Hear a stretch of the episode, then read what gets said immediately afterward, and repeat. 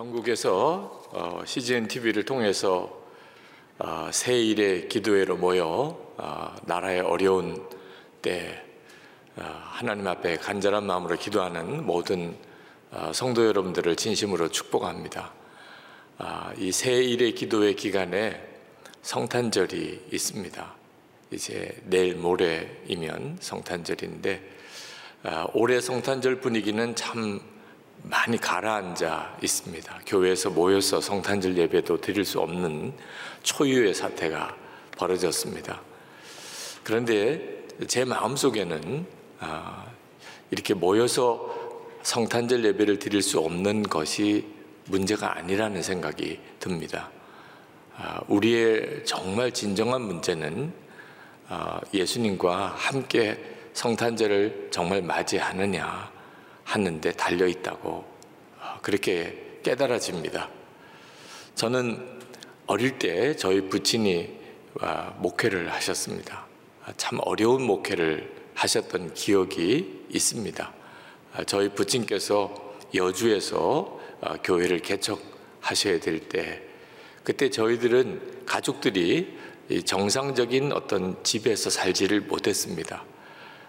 고등학교 교장 선생님이셨던 어, 어느 집사님의 배려로 그 고등학교 시골 고등학교 한쪽에 있는 교실을 칸막이를 해서 거기서 저희들이 한동안 지냈었습니다. 근데 제 어린 기억에 의하면 그때가 참 행복했습니다. 아, 제대로 된 집도 아니었는데 왜 그렇게 행복했을까? 온 가족들이 다 거기서 함께 모여 지냈습니다. 학교 전체가 저희 집이었습니다. 참 아, 사람이 어려움을 겪는다는 것보다 누구와 함께 있느냐고 하는 것이 더 중요한 것 같습니다. 성탄절도 우리가 모여서 성탄절 예배를 아주 참 거창하게 드릴 수 있는 것도 대단히 중요하죠. 그러나 성탄절의 주인공인 예수 그리스도와 정말 하나가 되어 있는가? 인격적으로 주님과 함께 만나고 동행하는가? 사실은 거기에 성탄절의 기쁨의 핵심이 있습니다. 저는 고등학교 다닐 때 처음 고린도후서 13장 5절 말씀 가지고 예수 그리스도께서 내 안에 정말 계시느냐 하는 도전을 받았습니다. 저는 그때는 정말 믿어지지 않았습니다. 예수 그리스도께서 내 안에 거하신다는 것 자체가 저에게는 너무 당황스러운 일이었습니다.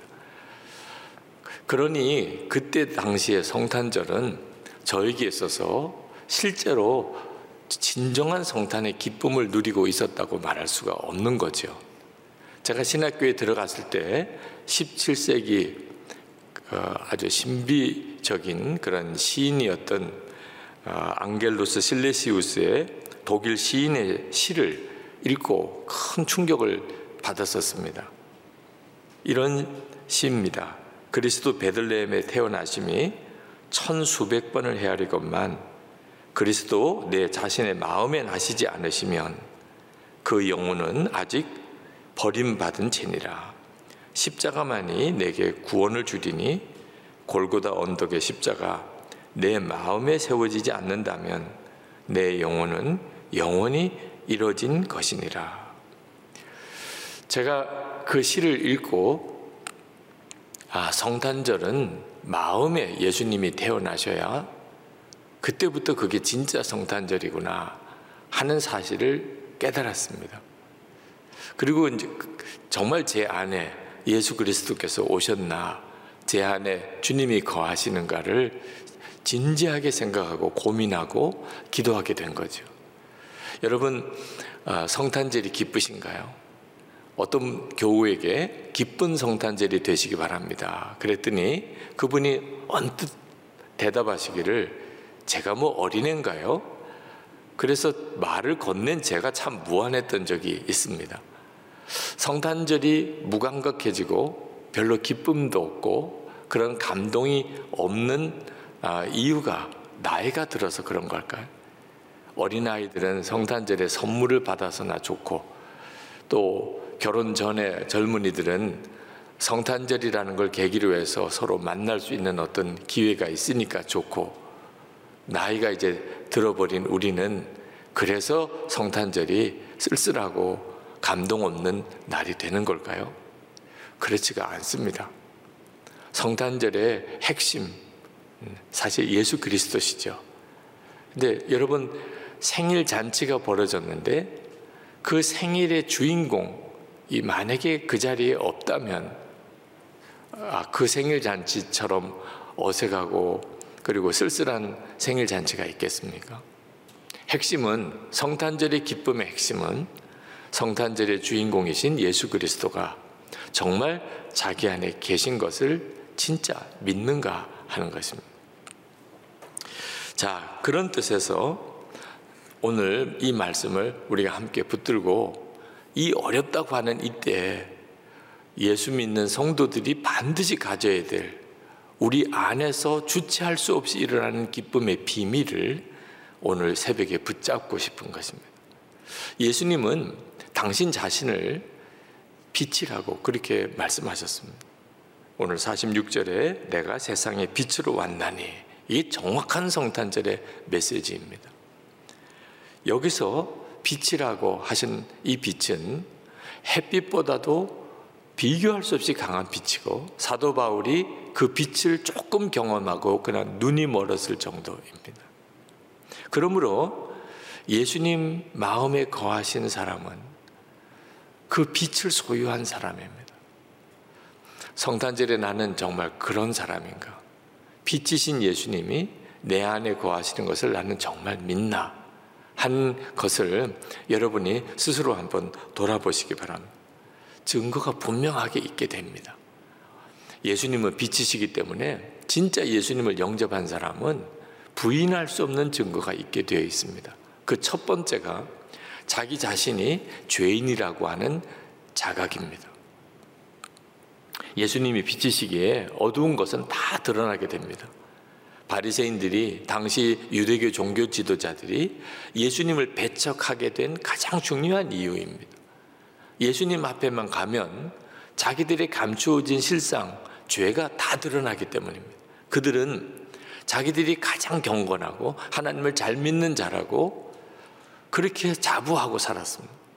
그러나 예수님 앞에만 가면 여지없이 무너져 버리는 것입니다. 그래서 예수님을 십자가에 못 박으려고 했던 이유이기도 하죠. 그런데 이것은 예수님을 영접한 모든 성도들이 다 경험하는 것입니다. 우리가 진짜 예수님을 정말 마음에 영접했다면 우리는 내가 정말 지옥에 갈 수밖에 없는 죄인이라고 하는 것에 대한 부인할 수 없는 자의식이 생기게 됩니다. 그러니 교만할 수가 없는 거죠. 교만하지 말자가 아니고 도무지 교만할 수가 없게 되는 겁니다. 여러분들에게 있어서 예수님과의 관계가 여러분을 그렇게 이끌고 있습니까? 많은 분들이 제대로 된 고백은 하십니다. 나는 죄인입니다. 나는 지옥에 갈 수밖에 없는 그런 사람이었습니다.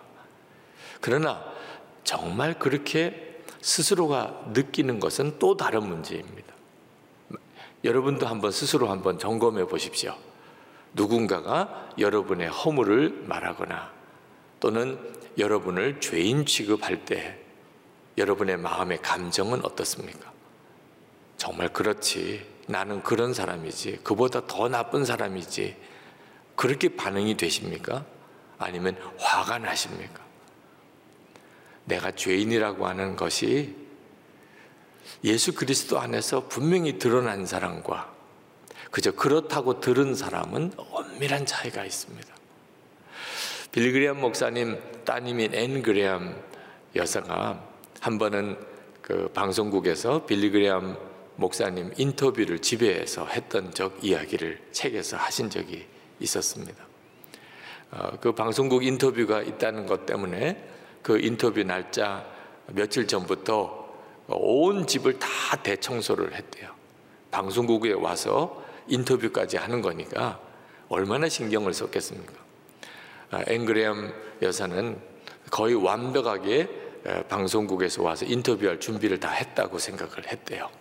그리고 이제 방송국의 모든 그 스태프들이 다 와서 방송 준비를 하고 그리고 이제 방송이 시작되는데 조명이 들어오는 순간에 아주 속을스하게 치게 놀랐다는 거예요.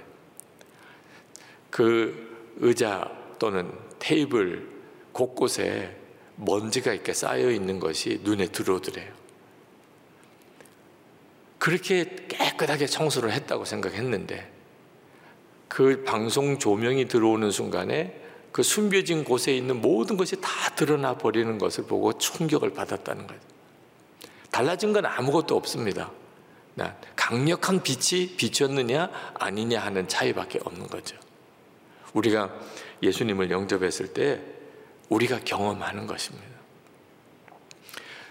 이것은 우리가 정말 예수님의 사람이 되었는지 주님과 함께 인격적으로 만나고 동행하는 자인지를 드러내는 것입니다. 두 번째 특징은 빛이신 예수님을 영접하고 나면 그 사람을 통해서 예수님이 드러나게 됩니다. 사실 햇빛보다 더 밝으신 주님이시기 때문에 그분이 우리 안에 임하셨을 때 그분을 다른 사람이 모르게 감출 수 있는 길이 없습니다. 그래서 누구든지 진정으로 예수님을 영접했으면 그 주변 사람들이 그것을 알게 되어 있습니다. 저 사람 완전히 다른 사람이 되었네. 그렇게 느끼게 되는 거죠. 네. 자, 예수님은 당신이 빛이라고 하셨을 뿐만 아니고 너희는 세상의 빛이라 그렇게도 말씀을 하셨습니다. 여러분은 가정에서나 또는 직장에서나 또는 길거리를 걸어갈 때 여러분 자신이 빛이라는 자의식이 있습니까? 자, 빛이 지금 가고 있어. 여러분이 어느 사무실에 들어갈 때, 아, 빛이 들어간다. 여러분은 그렇게 생각하십니까? 많은 분들이, 아, 그건 정말 말도 안 돼. 괜히 교만한 생각처럼도 느껴지죠. 예수님이 빛이라는 것에 대해서는 의심할 여지가 없이 우리는 믿지만, 나도 빛이다.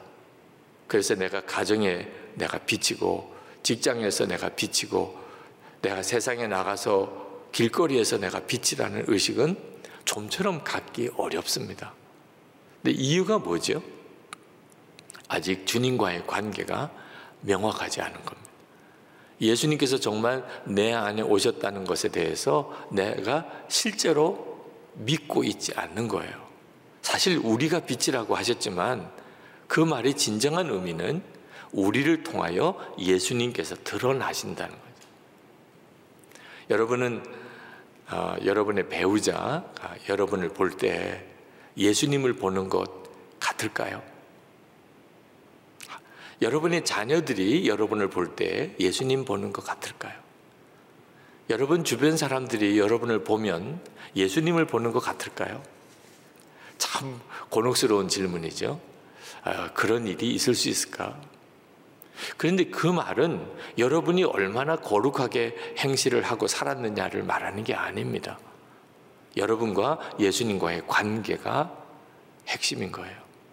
정말 예수님께서 여러분 안에 거하시고 여러분이 예수님을 영접하셨다면 그 다음에는 당연히 여러분의 가족들과 여러분 주변에 있는 사람들이 여러분을 보면서 예수님을 보는 것 같아야 그것이 정상인 것입니다. 이 주제로 어느 목사님과 같이 대화를 나눴던 적이 있습니다. 예수님이 우리 안에 계시고 우리를 통해서 다른 사람들이 예수님을 보는 것 아니겠습니까? 근데 그런 대화를 나누다가 그 목사님이 갑자기 아무 말씀이 없으세요. 그래서 제가 그 목사님의 얼굴을 보았더니 울고 계시더라고요. 그러면서 울먹이면서 하시는 이야기가 저도 그 주제에 대해서는 잘 알고 있었습니다. 예수님이 제 안에 계시다는 것을 제가 믿었고 또 설교도 했었습니다. 그런데 오늘 이야기를 나누면서 제가 예수님을 제 마음에 모시고 한 번도 불편해 본 적이 없었다는 생각이 들었습니다. 제가 그 목사님의 이야기를 듣고 참 진실한 목사님이라고 생각이 들었어요. 정말 그렇거든요. 예수님을 마음에 모시고 산다면 솔직히 불편해야죠. 그죠? 무슨 말도 제대로 거, 무슨 행동 하나도 우리가 원하는 대로 하고 싶은 대로 못하는 거잖아요. 그게 진짜 예수님을 마음에 영접한 자의 삶이지요. 그런 삶을 경외함이 있다고 말하는 거죠. 세 번째, 예수님께서 정말 우리 안에 빛으로 오셨을 때, 그때 우리의 삶에 일어나는 변화는 기쁨과 사랑이 충만한 것입니다. 예수님이 우리 안에 오신 것은 우리로 하여금 더 이상 어둠 속에 거하지 않게 하시려는 것이라고 말씀하셨어요. 믿는 자들로 하여금 어두움에 거하지 아니하게 하시려 함이라. 46절에 그렇게 말씀하셨습니다. 이 어둠에 거하지 않는다는 것은 더 이상 죄 짓고 살지 않는다. 그런 의미도 됩니다. 그러나 또 하나 분명한 아, 이미지는 밝다는 거예요. 어둠에 거하지 않는다. 밝다는 겁니다. 그러니까 예수님을 영접한 사람의 분위기는 밝은 거예요. 기쁨인 것입니다. 오늘 새벽에 그렇게 많은 시간을 같이 말씀을 나눌 수가 없기 때문에 제가 한 분에 대해서 여러분에게 좀 소개하고 그리고 우리가 함께 기도하기를 원합니다. 감사는 밥이다라는 시집을 쓰신 분이 있습니다. 그 시인의 이름은 미즈노 겐조라고 하는 일본 사람입니다. 저는 그 시를 읽고 참 엄청난 충격과 감동을 받았었습니다. 이 미즈노 겐조 씨는 11살 때 홍역을 앓으면서 소아 뇌성마비가 되어서 그때부터 36년 동안 전신마비 로 살았습니다. 손가락, 발가락 하나 움직이지 못하는. 그가 가지고 있는 감각은 눈, 보는 눈 하나. 자, 그리고 듣는 귀, 그 정도밖에는 감각이 없었어요. 그렇게 36년을 살았습니다. 그 마을에 있던 목사님이 이 미즈노 겐조의 형편을 알고는 집을 찾아오셨어요. 그 집안은 다 예수 믿는 집이 아닌데도. 그리고 그 미즈노 겐조를 위해서 예수 그리스도를 전해 주었습니다. 뭐 아무것도 반응을 못해도 듣기는 하니까. 그리고 본다고는 하니까. 그리고는 성경책을 선물로 주었어요. 볼 수는 있으니까 엄마의 도움으로 성경을 보라고. 그리고 정말 예수님을 믿고 구원받으라고. 그렇게 복음을 전해주고 갔는데 그 일로 인해서 무슨 일이 일어났는지는 아무도 알 수가 없었죠. 어느 날 그 어머니가 그 아들 미즈노 겐조에게 변화가 일어나고 있다는 것을 느꼈어요. 눈빛에서. 뭔가 이 미즈노 겐조의 속에 무슨 변화가 일어나고 있다는 것을 알고는 그걸 알고 싶었지만 말할 수가 없으니까 또는 손도 움직일 수가 없으니까 알 방법이 없었어요. 근데 어느 날 이 미즈노 겐조가 무언가 말하고 싶다는 것을 느끼고 고민을 하다가 방법을 생각해내었어요. 그래서 벽에다가 일본 50 음도를 붙여놓고 일본 글자로 이 미즈노 겐조에게 하나씩 하나씩 획을 이렇게 짚어가다가 어느 획에 가서 그 아이의 눈빛이 막 반짝거리는 것을 보았어요. 아, 저 단어를 말하고 싶어 하는 거구나. 이런 형태로 미즈노 겐조와 어머니 사이에 대화가 이루어지게 됩니다. 참 얼마나 힘든 과정이겠어요. 하나님이라고 하는 말 하나를 우리가 표현하기 위해서 히읗이라고 하는 부분에 가서 눈빛을 반짝이고 아라고 하는 음절에 가서 눈빛을 반짝여서 하라고 하는 한 단어를 말해야 되는 이런 과정인 거죠. 그런데 이런 과정을 통하여 그 어머니가 그 미즈노 겐조가 하고 싶은 말을 받아 쓰다 보니 그게 시가 된 거예요. 깜짝 놀랄 정도로 그 미즈노 겐조 안에 예수 그리스도가 영접되어져 있었습니다. 그리고 그 예수 그리스도로 인하여 미즈노 겐조 안에 놀라운 변화가 일어났어요. 그 시가 아, 참 감동적이더라고요. 그런 과정을 통해서 쓰여진 시라고 생각하니까 더 그랬습니다. 잊기 전에라는 시가 있습니다. 지금 들은 것, 보인 것, 마음에 느낀 것 있기 전에 사라지기 전에 주의 아름다운 은혜를 찬양하는 시를 만들자. 그 미즈노 겐조가 아무것도 할 수 없는 그 상황에서 자기 안에 일어나고 있는 이 영적인 변화를 무언가 표현하고 싶어서 남기고 싶다는 거죠. 오늘 하루도 발소리로 시작된다. 신문 배달부 발소리, 우유 배달부 발소리. 오늘 하루도 성령을 부어주시는 주님의 발소리. 정말 가슴이 그냥 저리더라고요. 그렇지. 나에게도 그랬지. 주님이 나에게 말씀하시는 것을 나도 똑같이 느끼고 있었는데 미즈노 겐조가 쓴 시를 읽으면서 정말 주님의 말씀이 저에게는 천둥 소리 같이 들리는 겁니다. 이렇게 미즈노 겐조의 시를 쓴 것이 서서히 사람들에게 알려지면서 유명해졌어요. 그런데 그 어머니가 돌아가시게 됩니다. 미우라 아야코 여사가 그때 얼마나 마음이 아팠는지 그 미즈노 겐족에 있었던 신앙의 아주 중요한 역할을 해줬던 분이 어머니였거든요. 근데 그 하나님이 그 어머니까지 데려가셨다. 그 미즈노 겐조의 신앙은 무너졌을 거다. 어떻게 하나님의 사랑을 믿을 수 있겠는가 말입니다. 그랬었는데 그 형수가 되시는 분이 그 자기 시어머니가 그 시동생과 아, 나누었던 그 대화를 옆에서 보았거든요. 그래서 자기도 그 시동생이 하고 싶은 이야기를 받아 적기 시작을 했습니다. 그래서 두 번째 시집이 나옵니다. 어머니를 잃은 나를 위해 울지 마세요. 더 이상 울지 마세요. 마음속은 이상할 정도로 잠잠합니다. 그리스도가 나와 함께, 함께 하시기 때문이겠죠.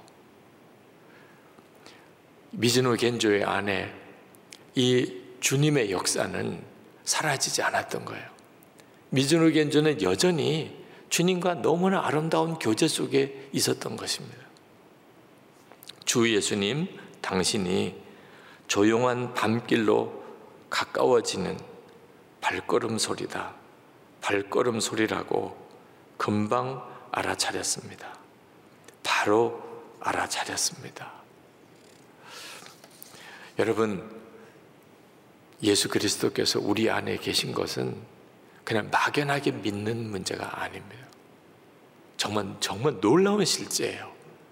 저는 미즈노 겐조의 시를 읽으면서 제 안에 역사하시는 주님을 깨닫는 감각이 확 열렸어요. 그래서 저는 참 놀라운 감동을 받았습니다. 말씀이라는 시 하나만 끝으로 읽어드리겠습니다. 하나님, 오늘도 말씀해 주세요. 단 한마디 뿐이어도 좋습니다. 내 마음은 작아서 많이 주셔도 넘쳐버려 아까우니까요. 울었어요. 제가 이 시를 읽고는 울었어요. 그렇습니다, 주님. 그저 매일 한 말씀이면 충분합니다. 주님이 나에게, 나 개인에게 주시는 그 말씀. 그건 주님이 나와 함께 계시다고 하는 확실한 증거잖아요. 그러면 충분합니다. 미울 아랄코 여사가 미즈노 겐조를 보면서 그가 유창하게 말하는 입이 없어도 그리고 어디 가서 이렇게 복음을 전할 수 있는 건강한 다리가 없어도 그는 일본에서 가장 많은 사람에게 예수 그리스도를 전한 전도자였다고. 그 시집이 나오고 그리고 NHK 방송에서 그 미즈노 겐조에 대해서 방송을 보내고 하면서 실제로 정말 수많은 일본 사람들이 미즈노 겐조 안에 역사하시는 예수 그리스도를 듣고 그리고 주님에 대해서 알게 되었다는 거죠.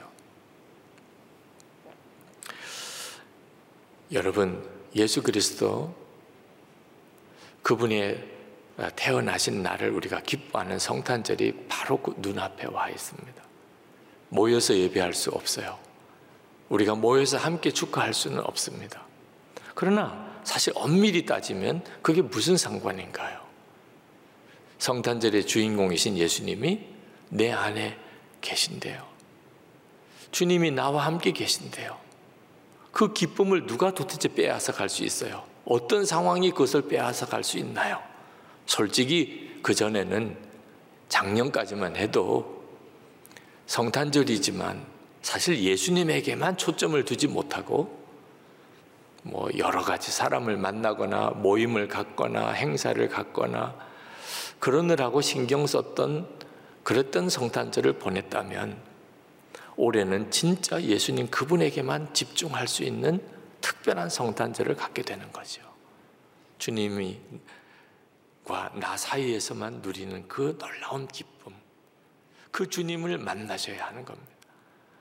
그리고 그 주님의 이끄심을 받는다면 아마 2020년 성탄절은 우리 평생의 가장 아름다운 성탄절, 참 잊을 수 없는 그런 정말 감동적인 성탄절이 될 것입니다.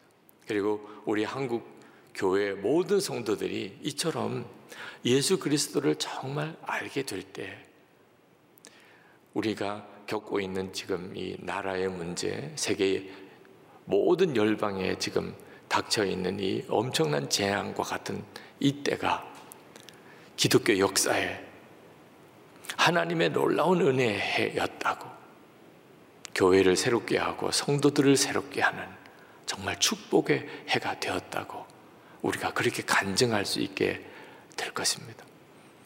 빛이신 주님이 우리 안에 오셨습니다. 그래서 우리는 세상의 빛입니다. 우리가 스스로 빛으로 오신 주님과의 그 놀라운 기쁨을 충만하게 누리십시다. 주 예수님을 주목하십시다.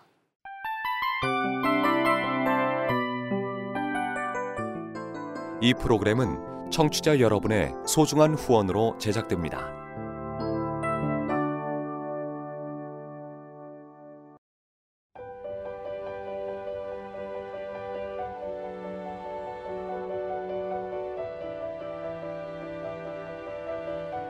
세상에는 수많은 교회들이 있지만 더 깊이 있는 말씀 강해를 찾기 위해 크기로만 교회를 선정하지 않습니다. 보다 좋은 영적 콘텐츠를 더 많이 나누기 위해 방송비를 받지 않습니다. 1년 365일 복음만 전하고 싶어서 우리는 광고를 하지 않습니다. 온누리의 복음을 땅끝까지 CGN TV와 함께 땅끝 성교사가 되주세요